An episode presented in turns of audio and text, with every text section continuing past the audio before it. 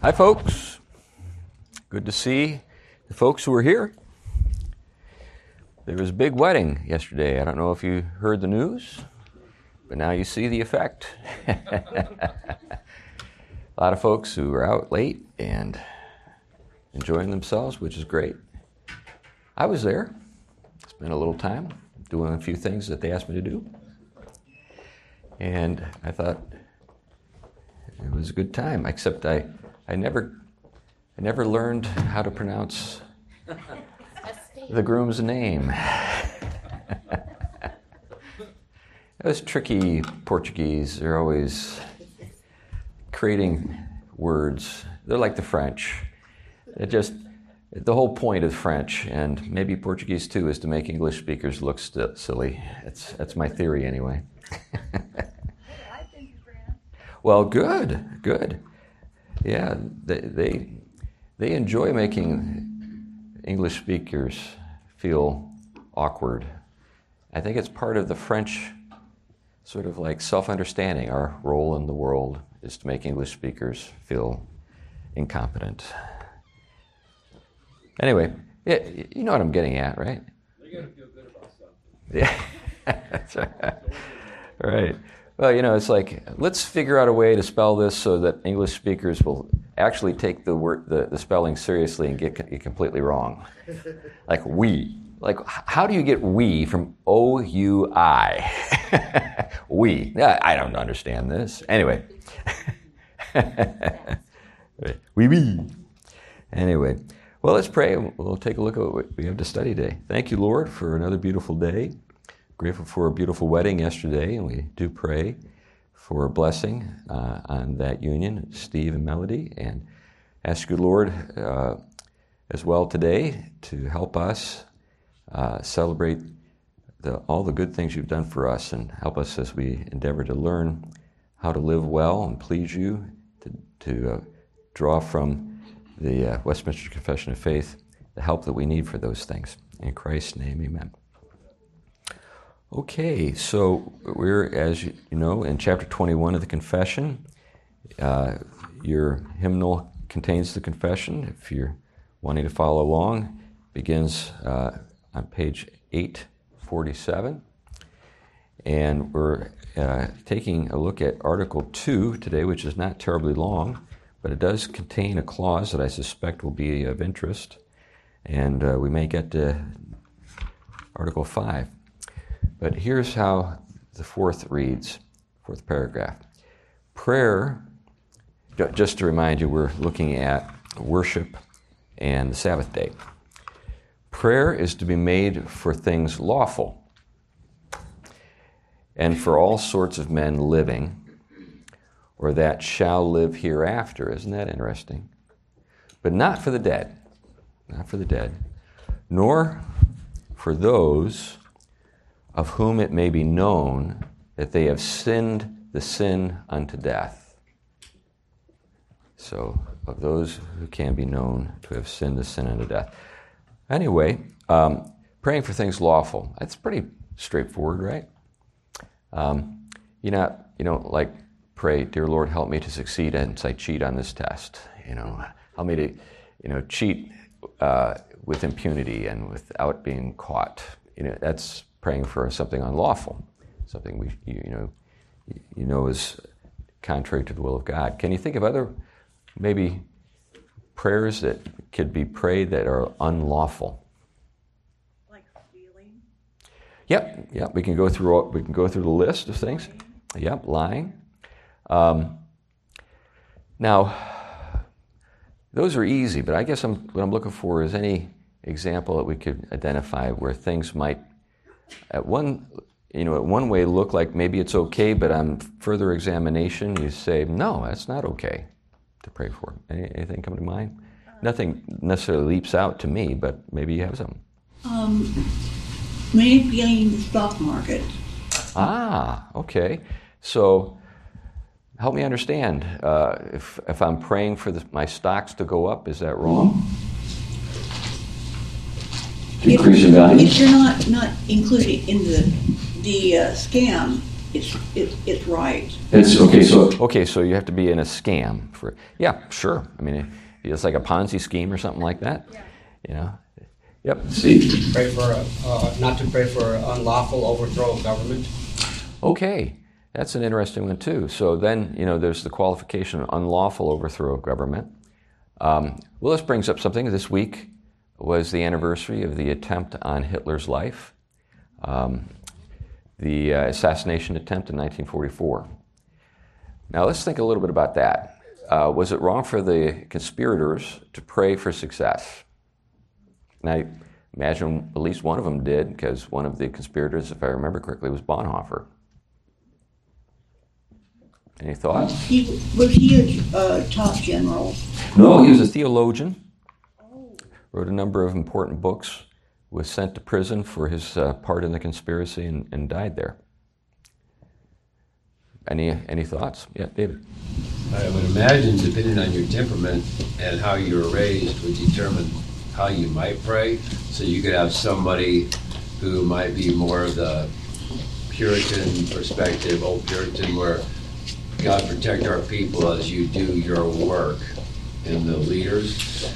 Or you could have a more um, patriotic uh, or a patriot version of it where, Lord, uh, like a Patrick Henry, provide us friends who can help destroy our enemies at the, in the midst of an acute scenario where people who are innocent are suffering. Yeah, yeah, that's that's a good example. You know, I think um, precatory psalms are prayers uh, for God's judgment to fall on the wicked, right? Yep.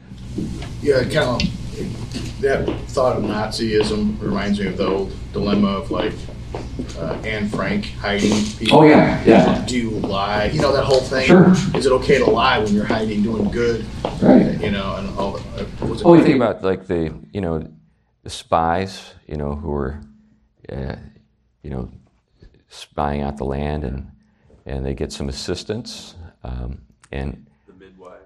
the midwives is another exa- great example. Uh, those Hebrew women are just so strong. and babies are there before we arrive, right? I saw a hand over here. Anything? I was just Yeah. thinking about Hitler. I mean, if you, if one had found out that there was an assassination attempt, I think it would be perfectly reasonable to say, Lord, I pray that he actually dies. Yeah, Because you're not, it's out, it's just the same way God uses other people's sins for good. Yeah. It's some bad guy or somebody may or may not have done something wrong by attempting to murder Hitler, but at that point, I'm going to use that sin, if it was indeed a sin, for good to help bring peace to that region. Yeah, you know, we can think about the fact that God uses the Babylonians and the Assyrians, pretty nasty folks, to discipline the Israelites. So, in God's providence, things are not as sort of clean as maybe we'd like them to be. Any other thoughts? Yeah, Christopher. The proof text that they offer here is uh, from 1 John 5, um, where it refers to if we ask anything according to his will, he heareth us. Um, so it seems like when they say lawful, they're referring to praying according to the will of God, which would leave us with two other categories, perhaps. There's things that we know to be the will of God, things that we know to be against the will of God, and things that we do not know. The will, we don't know His will on the matter. So Yeah. we could pray for those those two categories, but not the other. yeah. These are all great thoughts. And uh, so, Dave and then Dave. So, David? Uh, well, with what Chris said, um, sometimes when I pray, I'm actually praying, Lord, I'm not sure if this is your will, but I know that I want this guy dead. No, I'm in that, in that scenario, right? So, but in a more serious tone, like, I, I don't know about certain things in my life, like, should I really pray for this? Right. Um, but it is my desire that this should happen. But you know, let me go to my heart as this progresses, and let me see how this works out. Yeah. Because I just don't know. Yeah, I think, you know, sometimes we feel our way along trying to make sure that our hearts are in the right place as we do so. Well, I just, you were talking about imprecatory Psalms, and then I was thinking of David. And then I was thinking of David, what he said right before he killed Goliath. Yeah. And he's speaking to Goliath, and he's also speaking on behalf of God that you're dying today. Yeah. Um, and, you know, today we'd be like, oh, that's a little harsh, Dave. You know, maybe, maybe tone it down a little bit, you know. It's not very winsome, David.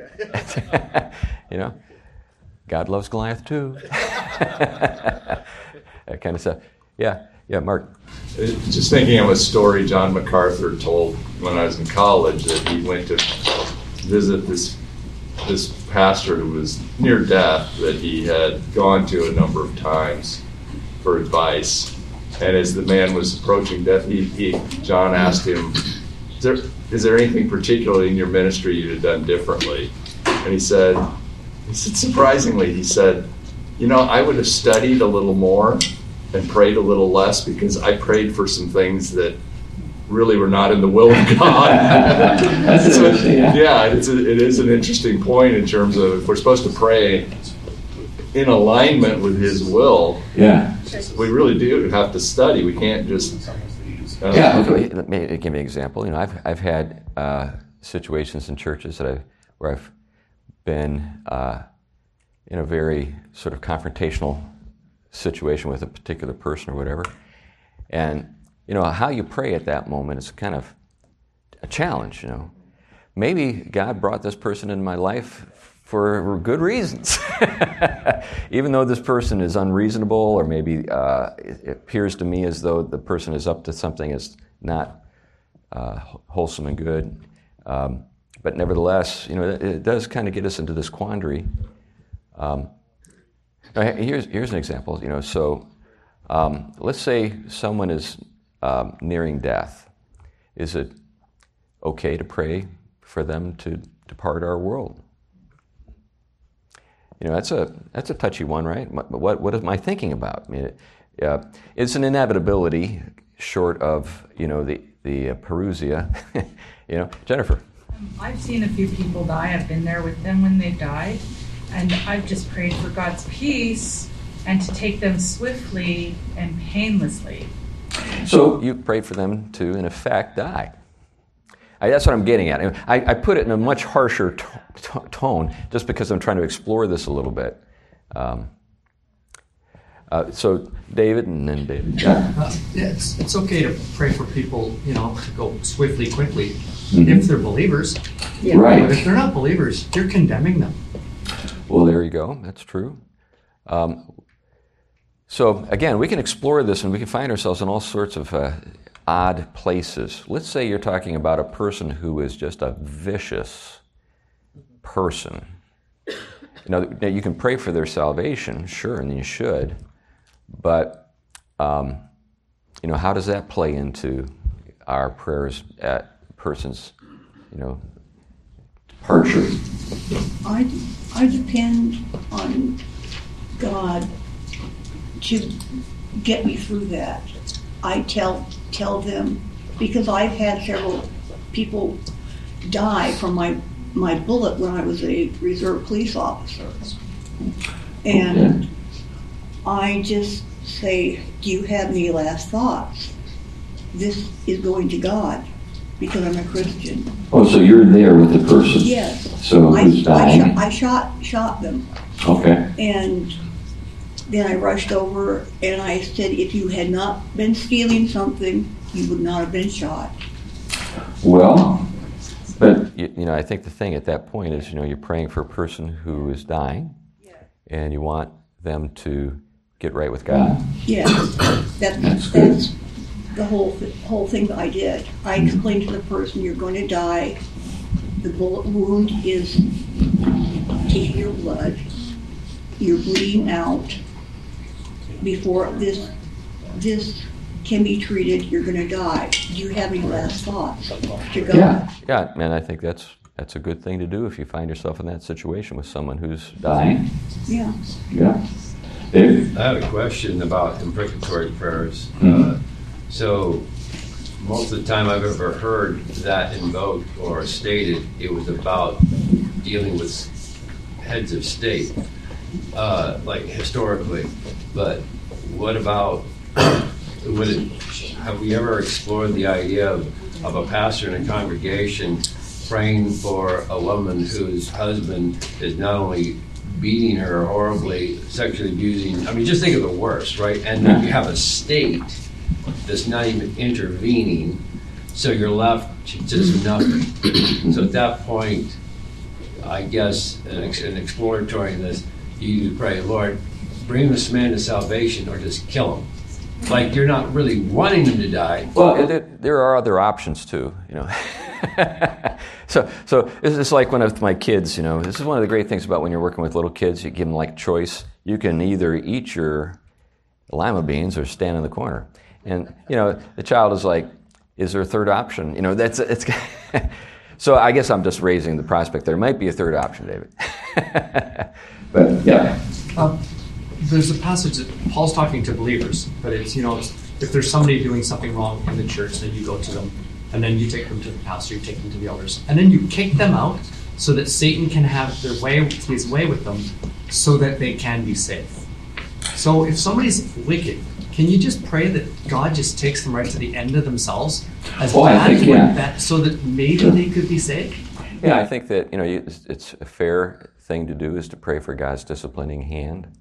You know, I think that's right. I think it's within the law, lawful sort of use of prayer, um, because you know the ultimate objective is the person's well-being.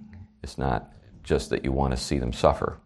You know, perhaps suffering is necessary to bring them to that place, and that's maybe what you're saying is just Lord, do whatever it takes not like you've enma- envisioned the very thing.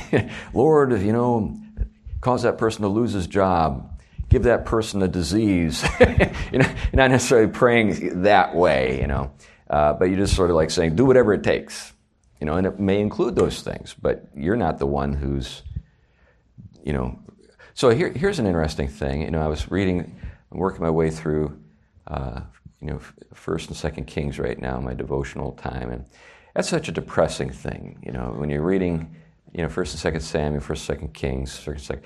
I mean, it's like the, all of the political intrigue, all the things that are going on. You know, like I can't believe this stuff. You know, and there's, uh, you know, uh, the, the conflict between the prophets. Even you know, you've got different prophets, uh, and so Ahab you know, is uh, wanting to have an, you know, an oracle. He's to, to give him a sense that he's going to win. I think it's Ben Hadad that he's maybe up, going up against, you know, Syrians, of course. And uh, so, uh, you know, he has all of his favorite prophets come in and just say, "Yeah, this is gonna, this is gonna be it. You know, you're gonna do, you know, you go to war, you're gonna win, all this kind of stuff." And then King of Judah, who was it, uh, who's, been asked to, to uh, is it uh, Jehoshaphat? I think it may be. And so uh, Jehoshaphat's there and says, Are there any other prophets? and then, you know, Ahab says, Yeah, there's one, but I hate him. He's always saying bad things. He's always saying that, I'm, that bad things are going to happen to me. And, and, you know, he said, Well, bring him in.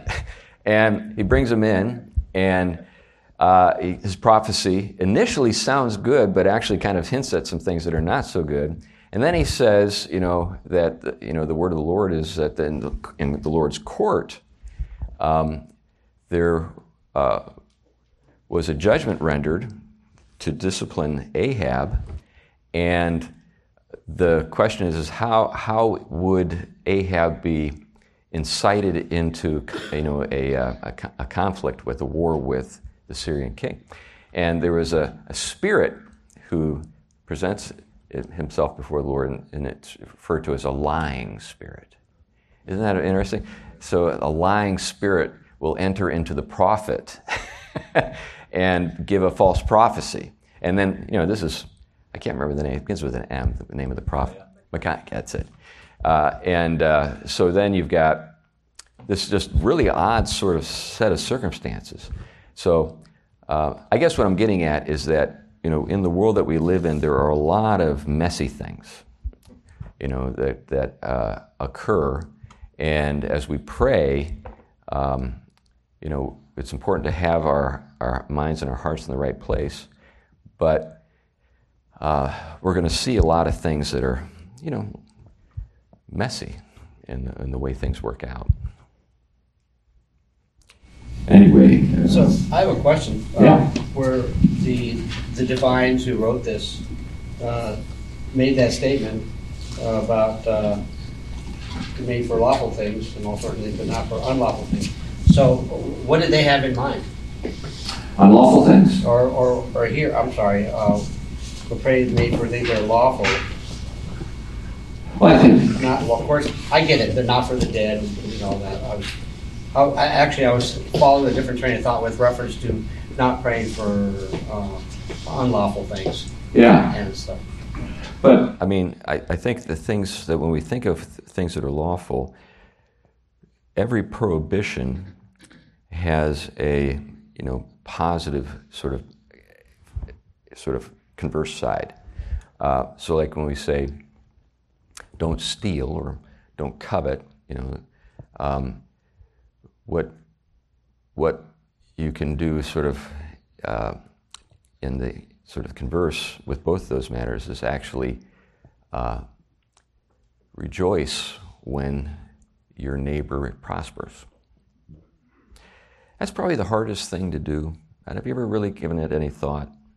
When somebody else has something good happen, and maybe you're not experiencing the kinds of things that you'd like to enjoy, and you see somebody else uh, blessed, that's a that's a that's a difficult place to rejoice when others rejoice. I think a lot of us are find it easier to sympathize with people who are going through hard times um, than it, we, uh, you know, th- than the the reverse. You know, it's it's it's odd, but it's the case. Perhaps, um, Reverend Wiley, what if the person that's stealing from you looks at you and laughs?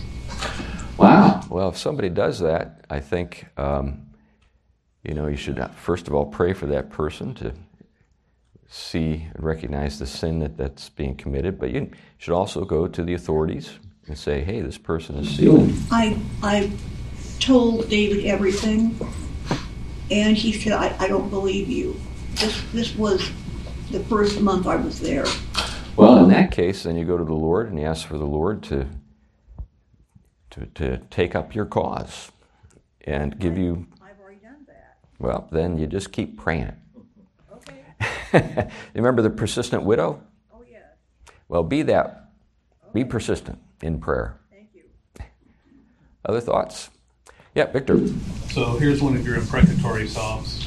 Big word user guy over there. And this is not that severe. It's gets worse in some of the psalms. yeah, sure. For the PG audience, I'm going to refrain from reading those ones. But this one is here, and I think this is a good general application. May all who hate Zion be put to shame and turned backward. hmm And it goes on, kind of Yeah. a little more descriptive. But um, So, how would we pray for Jezebel? Yeah, How would we pray for Hitler? right. Yeah, we just looked at you know the fact that, or I brought up the fact that this is the week that the attempt on Hitler's life was made back in 1944. Maybe somebody was praying for Yeah. him to be killed. Yeah, I, I, I suspect Bonhoeffer was. He was involved in the conspiracy. Anyway, Anyway, Reverend Wiley, did you ever see a film version of this, what you're talking about right now? yeah, I saw it too. yeah, good movie. I think uh, I can't remember the name of it, but yep. David. Yeah, so um, I pray for my country to be not like the slowly boiled frog. What that the heat that? goes way up. It's not mine, not mine yet. Which country are you talking about? Canada. The, um, that the heat gets turned up so high that people realize that they're being boiled to death and that they realize how bad it is. So I pray that Canada gets so bad that they realize they have no hope and that the, the Christians rise up and tell them the hope. Well, I, That's an that's a great example of you know the challenge of this particular um, matter. Um, praying for things lawful, um, pre- imprecatory psalms, this particular prayer, I think I think they're legitimate things. Obviously, Scripture is legitimate, uh, but I guess the only thing I'm trying to explore here is that we can think that we've addressed this matter without having thought about it much, and where we might find ourselves in a, a difficult quandary at some point. Well, uh, let's move on to the next clause here. Yeah. Yeah, sure. Uh, going back to Mr. Mack's point, the imprecatory, imprecatory uh, psalms, they actually like one of them, at least, if I recall correctly, prays for the death of the innocents of your enemies. Yeah, it- it's pretty graphic. The rocks. Yeah. I'm yeah. trying to keep from that one. he was he was censoring himself. Um, Let their children be dashed against the stone. Right. So I'm remembering that correctly. Um, I, I couldn't. I've been flipping through the Psalms and couldn't find it, but What do we do that? so, do we call that lawful? Or is it like, is, it seems like the Psalms is making a room for our irrationality. um, Yeah. Well, C.S. Lewis, in his treatment of the Psalms, uh, said no, it's not uh, a good good prayer. In other words, he was not on board with imprecatory psalms. Uh, I think that there are ways in which maybe we fail to appreciate the sign- or sort of the, I guess, the stakes that were, you know, present when the prayers were prayed. It's difficult for us to appreciate the kind of the challenges of total war. Uh, So let's just think a little bit about ancient warfare. Um, ancient warfare was a, a whole different animal than I think we uh, have a, an appreciation for. Um, so let me give you a, a thought here on, on just how different it was. So uh, Israel, when the Assyrians conquered her, uh, just said, okay, nobody's going to be allowed to live here in this area anymore. We're taking you up north, and you're all going to be enslaved. Either you die or you, you, you're slaves. That's it. And that was the norm everywhere, you know, in when it came to ancient warfare. So that, that's the setting of the psalm.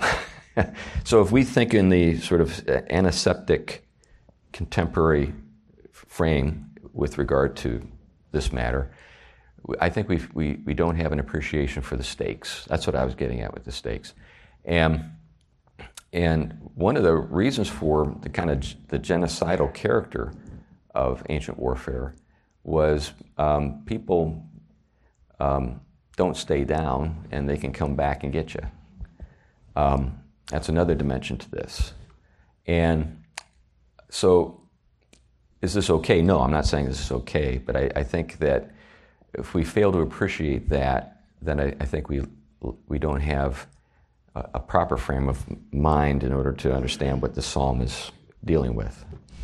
I, I, you know, uh, mirroring what you just said to what Alexander the Great did. He he was brutal, but he said, "Hey, you know, just everybody's just going to be Greek now. You know, Hellenization." So he, he had like a different style that was probably more effective than just wiping everybody out. He was getting them all to accommodate to his culture. So it's just interesting to see how the ancient Right. strategies changed because in, in, in context, yeah, that's how they fought and it was brutal. I mean, they you know we don't have to go into details, but I think one time you mentioned it was either Syrians or Babylonians that they were like you were reading the history of that and how brutal they were to their own Yeah. people. Oh, yeah, yeah. that the base reliefs uh, were intended to send a message to everybody. You know, if you mess with us, this is what happens. Brittany? Yeah, since the Psalms have a lot of metaphor, is it possible that in application to us, when you dash your children against the rocks, it could be metaphorically my sins that are starting to reveal themselves? Hmm. I want to kill them when I start seeing them Yeah. coming outside of me. Yeah, I think that when we think typologically, that's another way to talk about this. Um, that's a, a, a mode of interpretation that's often very good, you know, because when we think about, you know, let's say, for example, when the Apostle Paul makes a, an argument about not muzzling your ox while it's treading out the grain. You remember what he does with that? He says we should get paid, we should be able to be paid. Yeah. So he's talking about okay, here's this. If we just limited it to a literal understanding, okay, if you're going to use oxen, make sure they can eat. uh, he takes it and says there's actually a broader application. And he's speaking authoritatively as an apostle. This applies to, you know, he's like, do you, you think that's all it applies to? Is what he's saying. Is it, this applies to, to everything.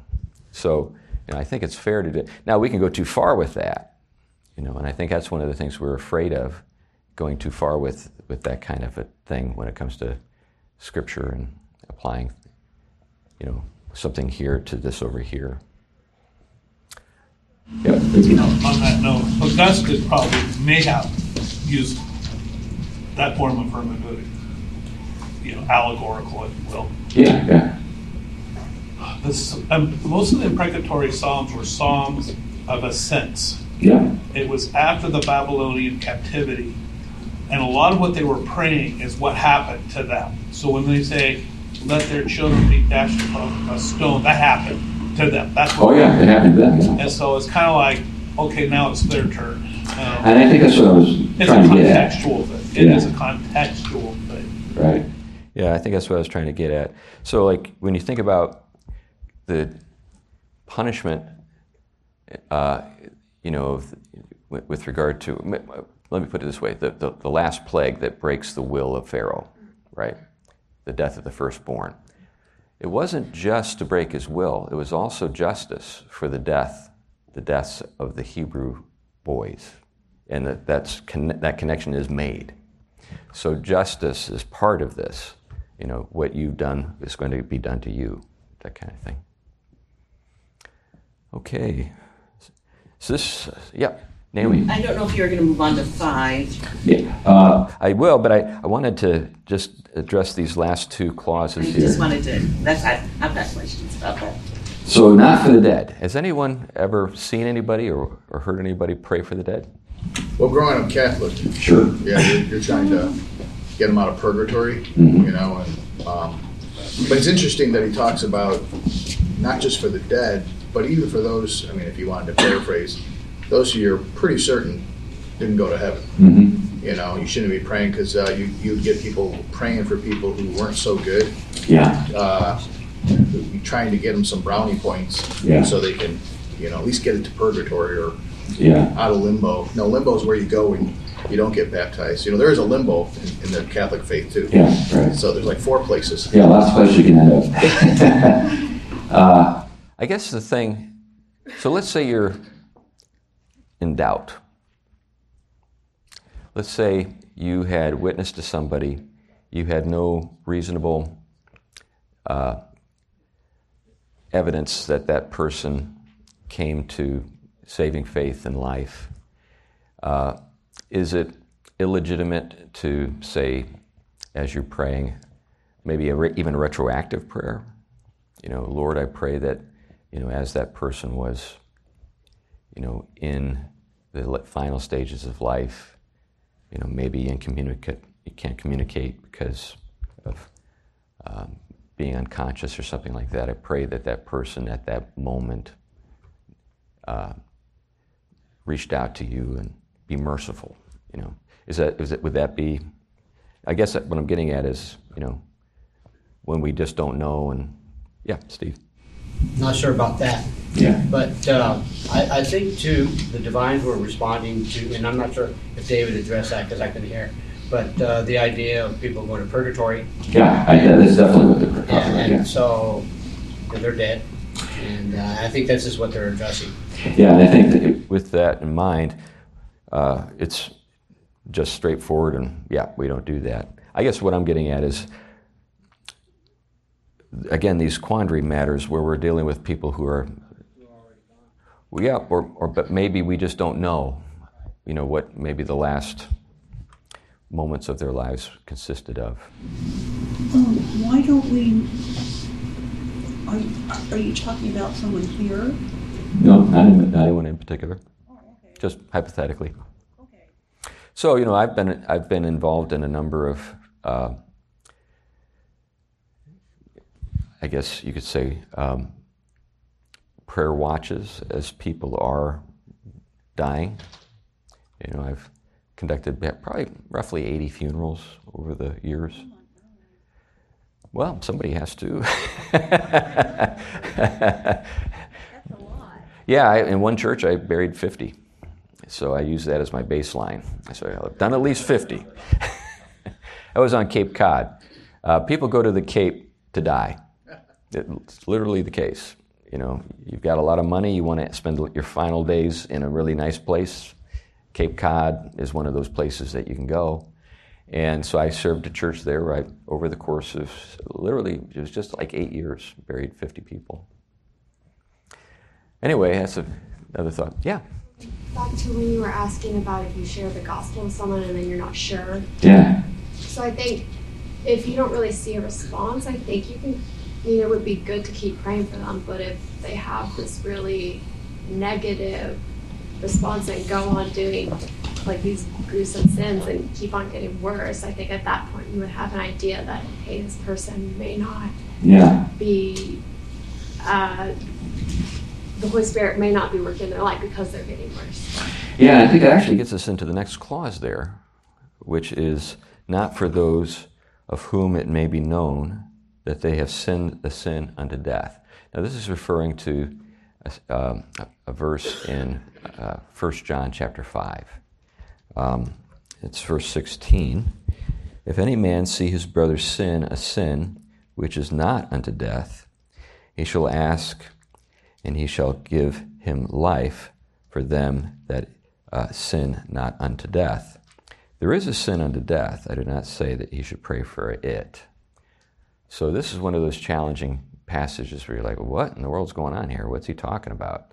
It's, it's, you know, it's, it's as though the people who heard the letter read to them would have known what he was talking about, but we maybe don't have some information.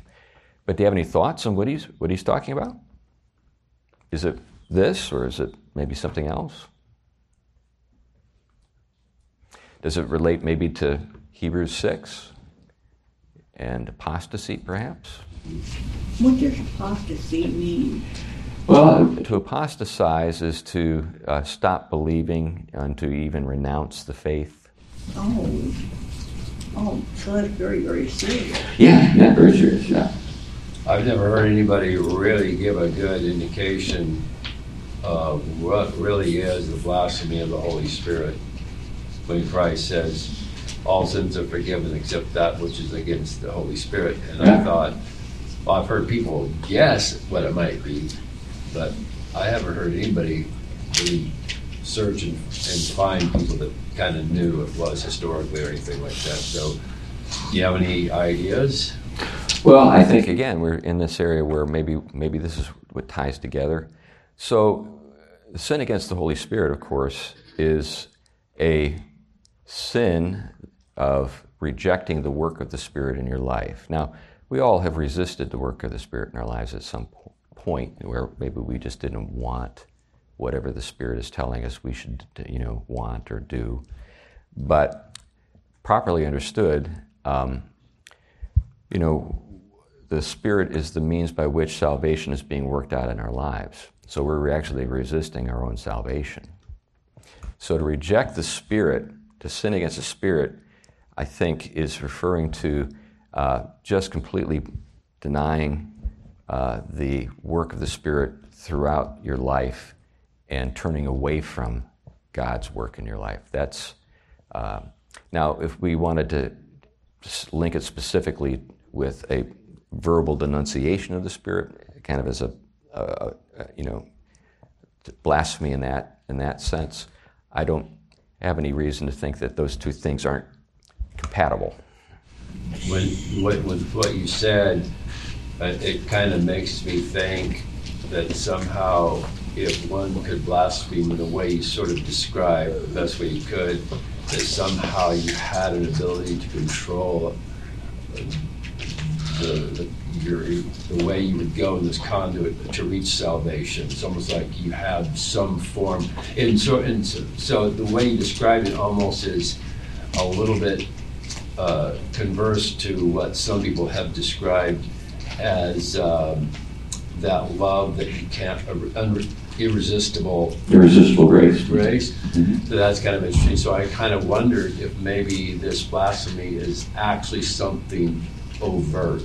That's what I always might have thought. Well, I think resisting the spirit, un, you know, you could say resisting unto death, you know, would be overt. Yeah. But yeah, Christopher. Yeah, on that point, Mark 3 is one of the places where the blasphemy of the, against the Holy Spirit is referred to, and specifically there, they were saying of Christ that he was possessed by Yeah. Beelzebul, Right. and that he casts out the demons by the ruler of Yeah. demons. And it's in that context that he says, Truly I say to you, all sins shall be forgiven the sons of men, and whatever blasphemies they, un- they utter. But whoever blasphemes against the Holy Spirit never has forgiveness, but is guilty of an eternal sin, because they were saying he has an unclean spirit. So I think we could understand that to be that attributing the works of God to Satan Mhm. Yeah, I is think that that's kind very of good. Yeah. overt.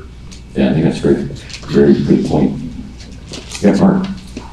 First Corinthians 11 gives us another example. I think of it in terms of uh, that is the oppression that the leaders or those who are in power in the church in not feeding them the sacrament. And he actually makes the statement that this is why many of you are weak and ill, and some have died. Yeah. Because you are actually persecuting or oppressing your own brothers, and in that way, denying what Christ has done in, a, in discerning his body, and then discerning the body that he has left behind of believers. Yeah. And I think of this in the same sense as Judas um, betraying Christ. That was obviously a different sin than Peter's. And he died. Yeah. He sinned a sin unto death. Yeah. And I think this is, is similar. So I'd, I'd propose that it, it has a lot to do with, um, in, I- maybe not in every case, but in many cases of how we actually approach the Church of Christ and our brothers and sisters here in this life. Mm. Yeah, I think that's reasonable. Yeah, Victor. A word of caution. Yeah. For the person that I'm preaching to, and they're not accepting Christ, it's different than Hitler. And Bon, Bonhoeffer's right about that. Um, different than Jezebel. Maybe even different than this attitude of I hate the church, Marcus, inferring or implying. Because we don't know, we really don't know what God is doing with the heart of, of person. You know, there's a text in Romans says that God has given him over to Yeah. sin, but I don't think Paul's saying the word reprobate is, is the word we're talking about. Is he reprobate, and what do you mean by reprobate? Yeah. Does reprobate mean beyond God? God's done with him, you know, or does that mean he's just apostate or in rebellion? And so, I really would say a lot of caution to those people that we're talking to, you know, here and there. I think very be very careful not to to determine their destiny. Yeah, I think that- that God God isn't through with me yet. I had a lot of people praying for me in my teens, and a lot of people would say he's beyond hope, uh, but not these people who pray for me. Like, Yeah, I think persevering in prayer for the lost is a really excellent thing. Um, and I think most of us can look back at some point in our lives when we were um, pretty hard headed when it came to, and hard hearted when it came to God's work in our lives, and, and we were resisting strongly. Yeah, Brittany. Uh, for the passage of casting pearls before swine, Oh, yeah, does that right. only apply to verbal preaching to them, or is could it also be praying for them? Yeah. I think it has to do with more the first, uh, witnessing to them. Uh, at the same time, um, there has to be a first attempt, maybe, uh, to determine that they're swine or not. if, you, if, you, get my, my drift. Um, I think what the Lord is encouraging us or warning us about is maybe bringing. Um, well, there's the you know my wasting my time for one thing, um, and then there is, um, do I, in some sense, subject the gospel to some kind of public um, ridicule, you know, by continuing to do this? And is that, a, is that helpful? Um, just things to think about.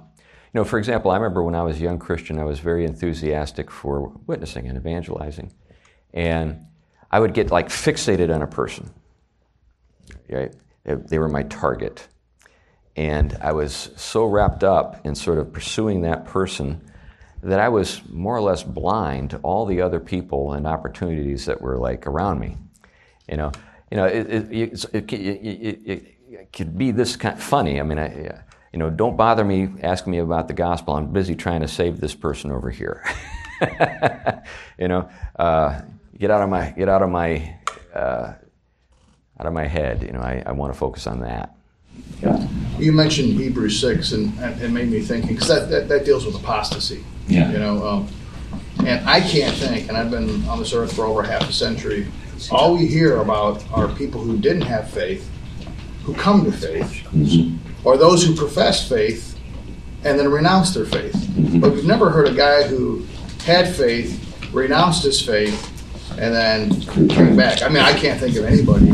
It's interesting because then if you read Hebrews 6, yeah. which you got me looking at it, yeah. he says, For it is impossible he didn't say there's a fat chance. There's you know one in a million. Because you know, for it is impossible in the case of those who have once been enlightened, who have tasted the heavenly gift, and have shared in the Holy Spirit, and have shared and have tasted the goodness of the Word of God and the powers of the age to come, and then have fallen away, apostatized, mm-hmm. to restore them again to repentance, since they are crucifying once again the Son of God to their own harm and holding them up into contempt. And I think we have to be careful to, to not fall on the other side of the horse. Go, well, he's apostatized. Hey, guess what? He'll come back. I mean, what he's saying, this is serious stuff. Yeah.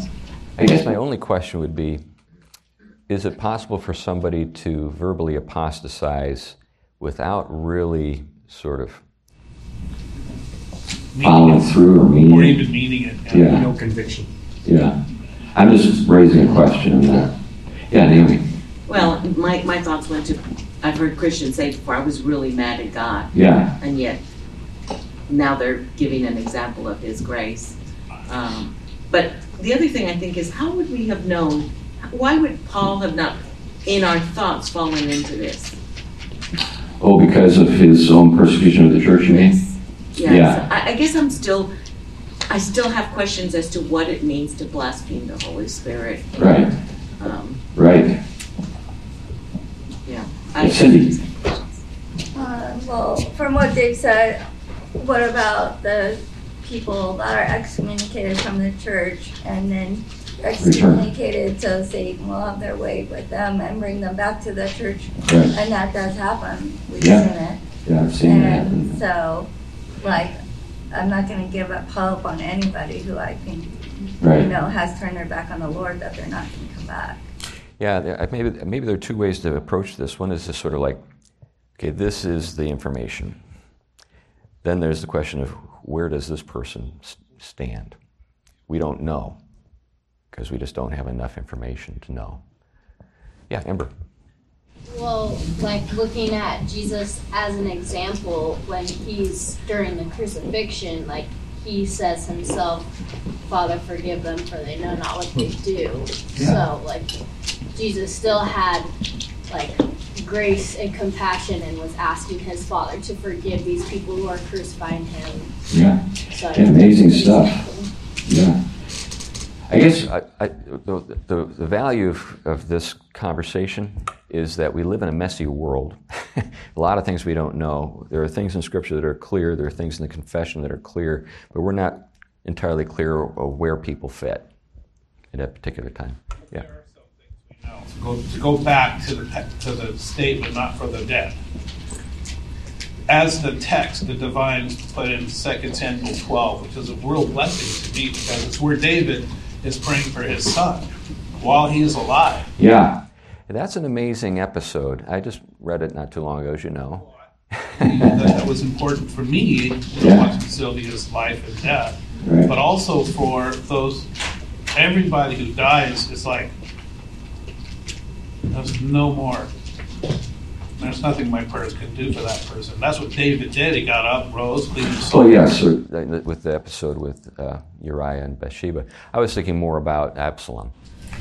Yeah, yeah well, I was thinking about his son, who, yeah, the, the son of, of fornication, really. But yeah. I mean, the son, he still prayed. He never quit yeah. praying. And even though he had heard the, the prophet, you know, I, I guess the thing about, so I, would like to think a little bit about Absalom, you know. Uh, so here's a kid who, like, marshals an army to defeat his own father. you know, we're talking about betrayal and, like, with a capital B here. He's a covenant child. But at the same time, you know, he's, remember when he gets the news that Absalom's dead, he goes into mourning. And it, Joab has to kind of slap him in the face a couple times. Hey, there are a lot of people who just like almost lost their lives to keep you in, you know, in charge, uh, and you're just not even paying attention to them. you know, so sometimes we can get so focused on something that we're praying for and hoping for, maybe our own emotional state, that we lose sight of a lot of other things. I guess that's what I'm getting at. I think the most difficult prayer for any parent would be to let one of your children who you might seem as totally lost actually go. Like, go forever. Oh, sure, yeah. Yeah, I'm not trying to make light of David's. Uh, no, no, I, am just, that just brought something to my mind. Sure. It's, it's, but it's a challenge. It's a challenge for us as we're praying for things and dealing with the messiness of the world. Yeah. Well, do you still hold out hope for your kids that professed faith in the Lord and in the church that walked away and completely became woke? And do we do we keep praying for them and hope that one day that they repent and come back, or is it is it a done deal on their? Well, I think you keep praying. I think you keep praying.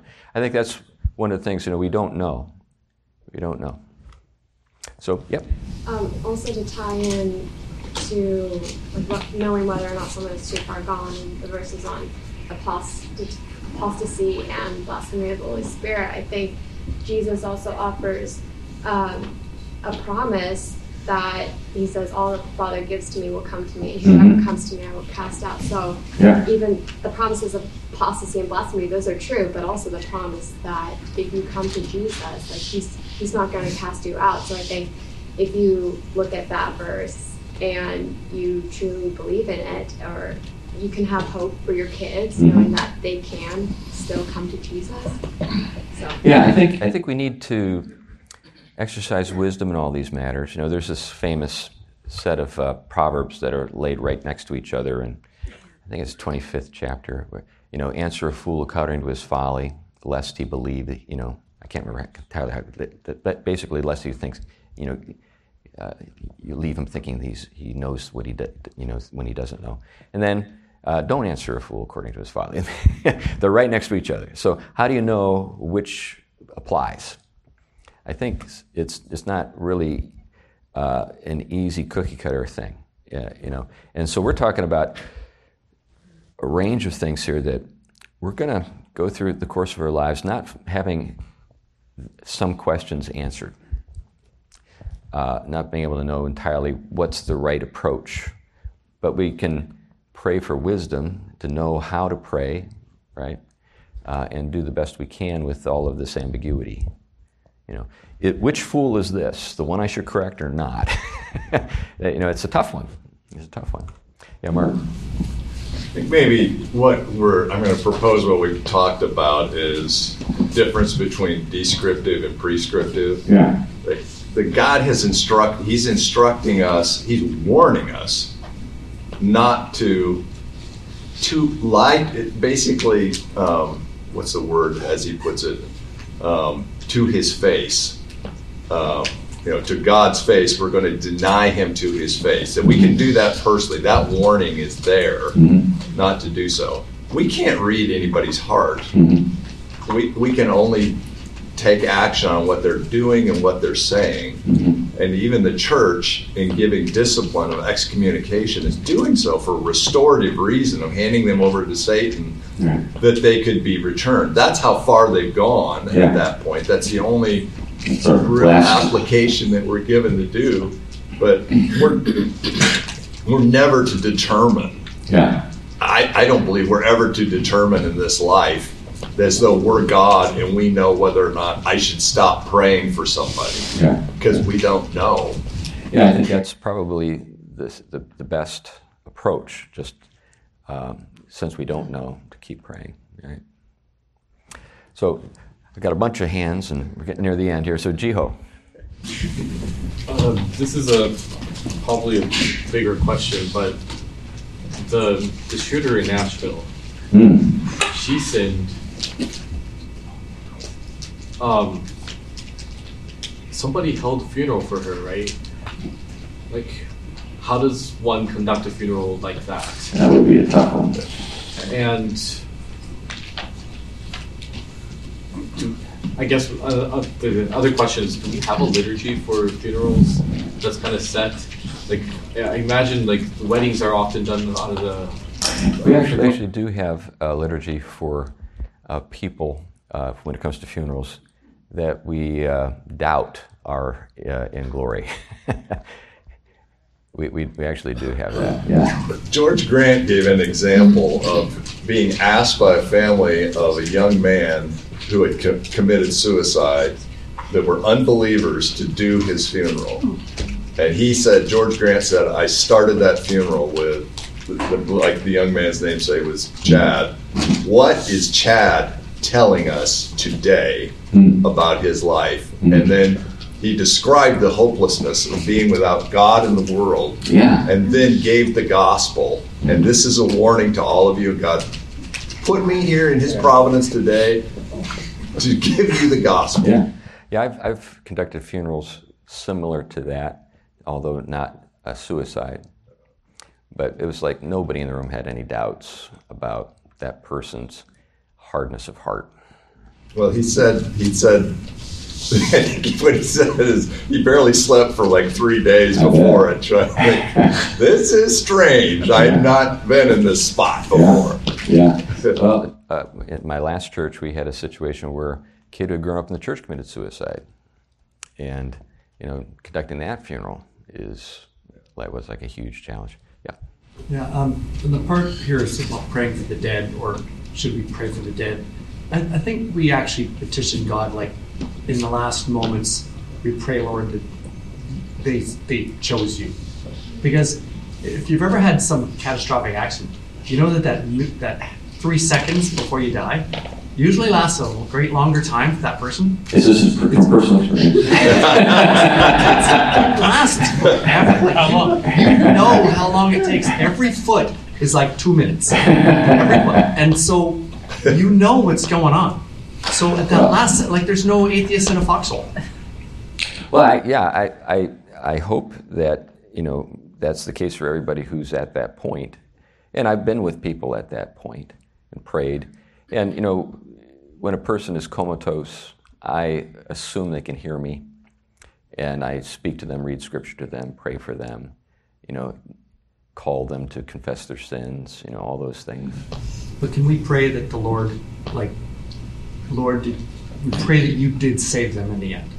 Not their I think we can pray that. Um, yeah, I, well, that's what I was trying to get at a little earlier. You know, I think we can pray that prayer um, because we're praying with the with the sort of the realization that the story's over now. It's not as though we're trying to pull a person out of purgatory.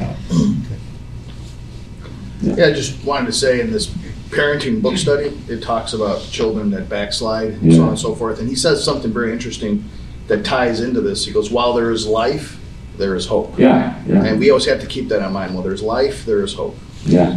And I have seen, you know, people who uh, grew up in the church and then um, lived profligate lives and came back. I've seen that happen lots. Anyway, we've got to that time where we should wrap things up. We didn't get to number five, uh, Naomi, so, but next week we will. Heavenly Father, thank you for uh, this good discussion. Uh, there are many questions that have been asked that we couldn't uh, uh, confidently answer. Nevertheless, we pray for your wisdom as we uh, think about people that we care about and, and we, we want the best for. We pray, Lord, that you'll help us to be wise in how we relate to them and to be persistent in prayer as we should, uh, and then know, uh, because of your help, when maybe we should take a different approach. We just trust you to give us this help in Christ's name. Amen.